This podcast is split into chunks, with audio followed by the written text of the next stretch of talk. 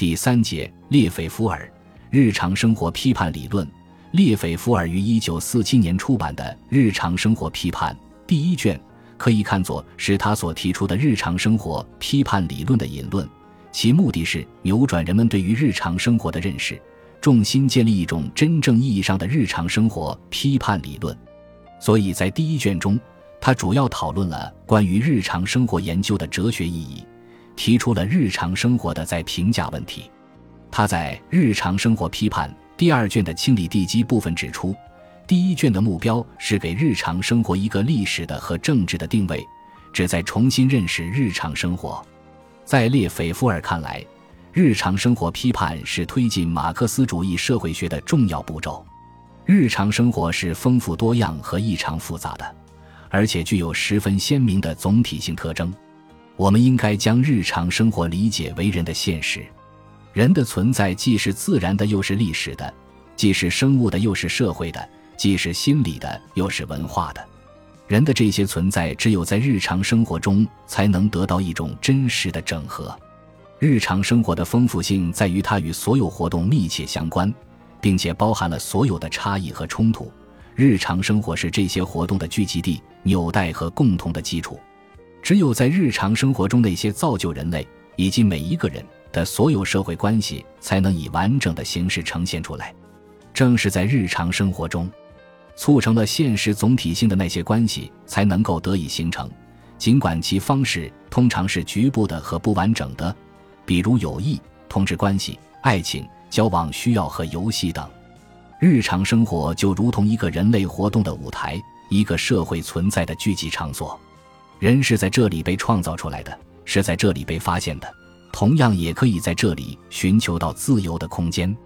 列斐夫尔主要通过对法国社会的日常生活批判来揭示现实的异化。他先后发表的理论著述都是根据不同时期社会发展的特征而展开的分析。他提出，现代社会的日常生活已经超出了以前的认识。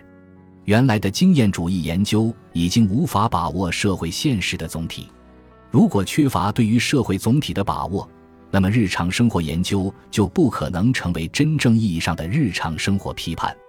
同时，如果缺乏对日常生活的深入分析，这样得到的社会认识也不可能成为真正意义上的社会总体认识。随着19世纪资本主义在西方的建立，随着贸易和金融经济的普遍化。从那时开始，一个乏味的世界逐渐蔓延开来，直至现在侵入到一切领域，文学、艺术和物体，而所有存在的诗意都被清除掉了。列斐福尔强调，从表面上看，劳动者的工作时间在不断减少，家务劳动的时间也在逐渐减少。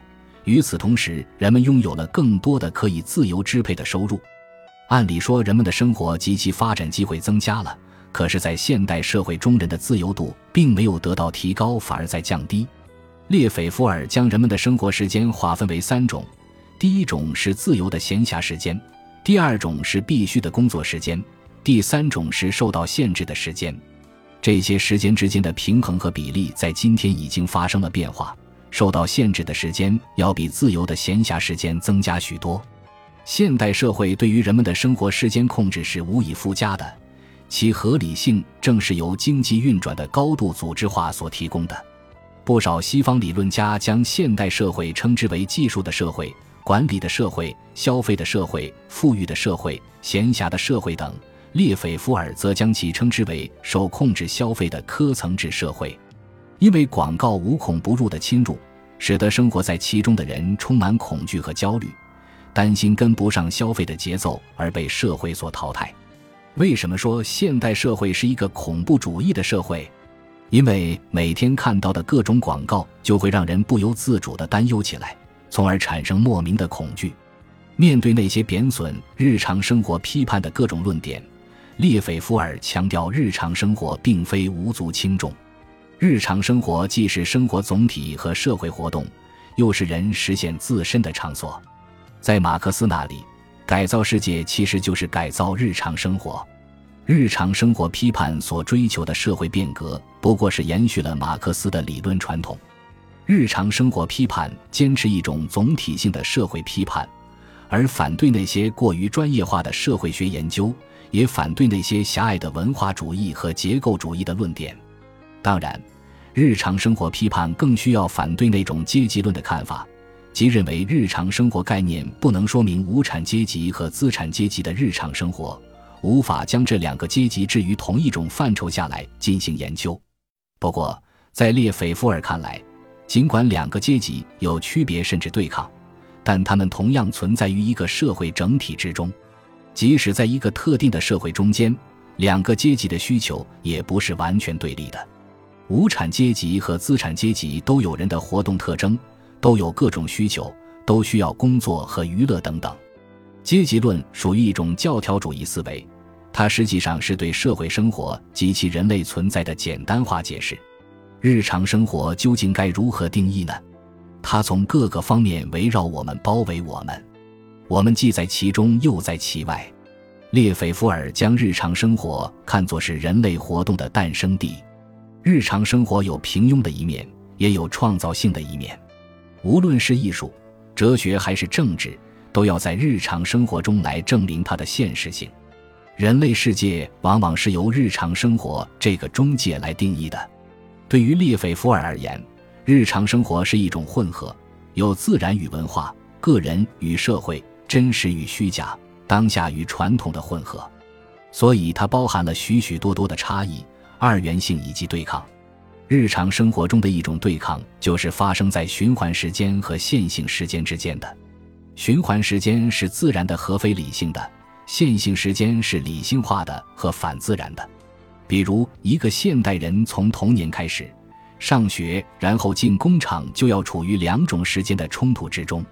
工厂生活使他处于线性时间及生产时间中，而家庭生活则使他处于循环的及生理的时间之中。日常生活既真实又不真实。作为一个现实，日常生活既有连续的东西，也有间断的东西。因此，人们在日常生活中就需要在连续和间断、停止和变化之间进行斡旋。一方面，人们要受到平庸的和凝滞的现实生活的主宰。另一方面，又会遇到戏剧性的和突如其来的巨变。对于日常生活的分析，应该有微观和宏观的层次。日常生活批判的目标是改变日常生活。现代社会呈现了一个让人迷惑不解的现象：一方面是经济和政治的相对稳定，另一方面则是道德和精神的混乱。因此，现代社会给人一种更残暴、更急促、更嘈杂的印象。如喧嚣的城市街道取代了安静的家庭氛围，城市空间成为人们日常生活的主要活动地方，街道就是现代城市生活的缩影，街道几乎是它完全的表达。街道在不断的变化，街道失去趣味，生活也就失去乐趣。在《城市的权利》等论述中，列斐福尔对现代城市生活展开了批判。一九六八年的五月风暴更使他感受到城市生活对于社会革命的影响，因此，城市和空间问题成为他后来的日常生活批判理论的核心问题。一九六八年到一九七四年期间，列斐福尔发表了以现代世界中的日常生活和空间的生产为代表的一系列论著，旨在探讨当代城市化和重建现代日常生活的问题。在他看来，由于工业化程度不断的加深和扩大，随之而来的城市化问题要求我们重新思考日常生活。现代哲学应该将城市问题作为思考的出发点。思考城市问题，其实就是思考世界的发展问题。我们大多希望这个世界会变得更好，让人在社会生活中找到自由的空间。但是，我们看到现代城市可能会变成一些控制的中心和残暴的中心，因此，以改变现代世界为宗旨的总体性革命，应该是一场围绕城市生活而展开的日常生活批判。从列斐夫尔的思想逻辑来看，他是想在马克思的政治经济学批判之后，扩充一种日常生活批判，以应对现代世界所发生的变化，并寻找一条变革之途。那么，究竟什么是他所倡导的日常生活批判呢？这种日常生活批判是一种哲学批判，还是一种社会学批判呢？是一种文化批判，还是一种道德批判呢？在《日常生活批判》第三卷的序言中，列斐福尔从以下八个方面对日常生活批判概念进行了说明。第一，强调日常生活的构成具有自身的时空特性。日常生活是用身体对于时空的某种占有，是一种不同于自然时空和心灵时空的实践时空。第二，主张通过日常生活概念而将生活经历作为批判的对象。我们要对生活经历有一个客观认识，它既不是一切，也不是虚无。第三，指出与那些专业化和局部化的实践活动相比，日常生活既是这些活动结合起来的产物，同时又是它们被抽取后的剩余物。日常生活只能从涵盖这些活动的总体性构成上面去理解。第四，主张日常生活既不是循环性的时间和过程，也不是线性的时间和过程。而是它们两者相加的产物。现代社会往往用线性时间压制循环性时间，然而循环性不可能完全消失。循环性的时间过程不能被简化为一种强加的线性时间过程，正如同质不能完全转变为量，物体不能完全转变为纯粹关系一样。事实上，日常生活就包含了这样两种重复的特征。第五，强调日常生活体现了使用价值与交换价值之间的对抗和结合。在现代社会中，交换价值非常重要，但是并不排除使用价值。非劳动时间构成社会时间的一部分，作为对生产时间的补偿。同劳动一样，非劳动也推动着经济的发展。大量的生产产品和剩余价值就是建立在这种非劳动的基础之上的。比如旅游、休闲、会展等消费文化经济，日常生活包含了劳动的和非劳动的社会时间形态。交换价值不可能完全取代使用价值，而使用价值也不会完全成为交换价值的附庸。第六，表明日常生活中的种种需求都是由社会形成的，日常生活是需求、愿望、娱乐之间的转化过程。第七，揭示日常生活中一系列的距离关系，有个人和群体的关系，如家庭关系、劳动关系、人际关系等，还有身体之间的关系以及身体与空间时间的关系。第八，展示日常生活所包含的两个方面：一方面是宗教性和世俗性的节日和游乐，另一方面是严肃的日常事务。这两个方面是区别开来的，但是又不完全隔绝。总之。日常生活批判通过对各种异化形式的分析，旨在构想一种微观化的文化革命策略。